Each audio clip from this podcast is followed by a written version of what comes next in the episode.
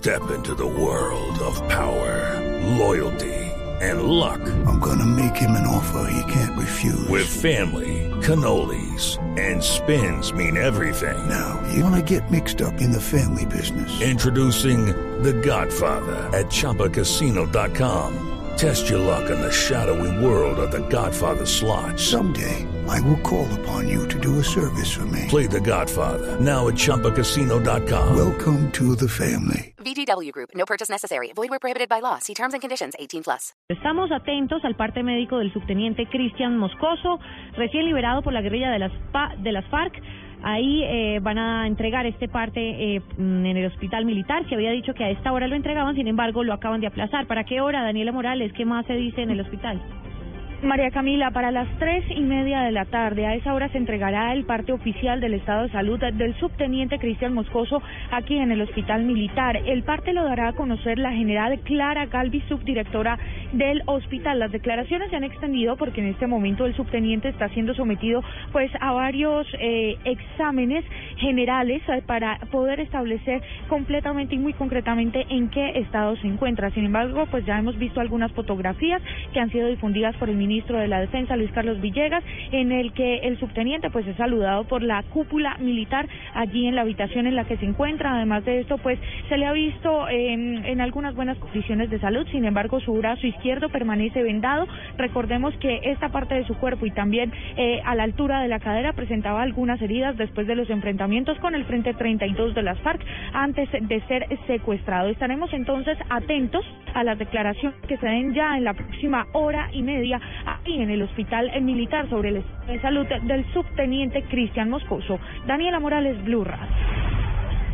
Daniela, gracias. Y los, y los familiares en Cali, los familiares del subteniente aseguran que ya se han restringido las llamadas a quienes lo esperan en Bogotá y lo último que les informaron es lo que acaba de informar Daniela, que están evaluando las heridas con las que llegó el subteniente Moscoso luego de su secuestro. Por ahora están felices por haber sido los primeros en recibir la llamada del, milita- del militar recién liberado. Informa Carolina Tasco.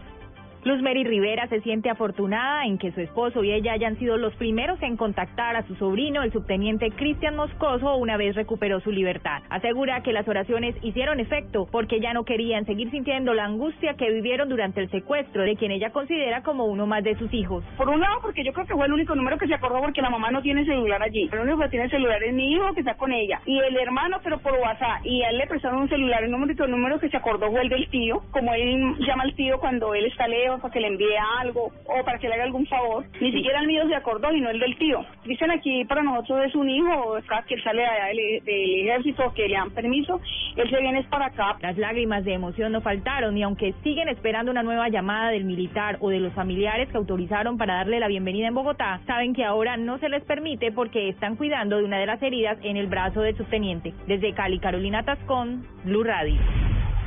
Carolina, gracias. En otras noticias, tres personas heridas y cuatro menores aprendidos por las autoridades dejaron las riñas entre hinchas que se registraron luego del clásico entre el Atlético Nacional y el Deportivo Independiente Medellín. Cristina Monsalve.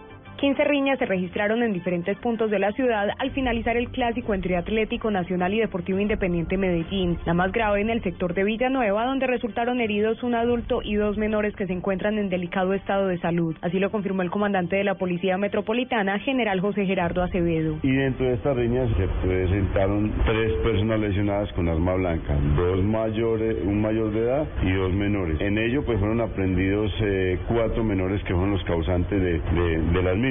Allí hay dos menores de edad que están en estado delicado por las heridas que le ocasionaron en la, en la riña que se produjo eh, en, el- en la noche de ayer. Esto fue en el sector de Villanueva. El general Acevedo indicó que antes y durante el partido no se registraron desórdenes ni en los sitios públicos ni en la unidad deportiva Atanasio Girardot. En Medellín, Cristina Monsalve, Blue Radio. Nos trasladamos ahora al departamento del Atlántico. Hay alarma en un barrio de Barranquilla, en donde según sus habitantes ya van 25 homicidios durante este año, informa Diana Comas.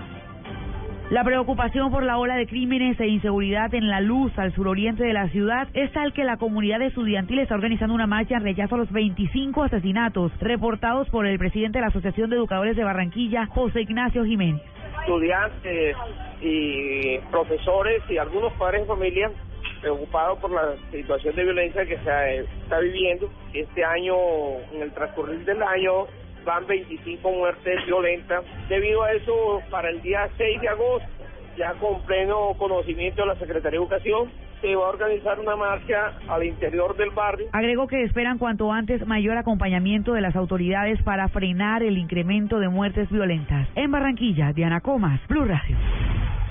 Dos de la tarde, seis minutos en información internacional. La Unión Europea discutirá un nuevo acuerdo sobre el reparto de los 60.000 refugiados.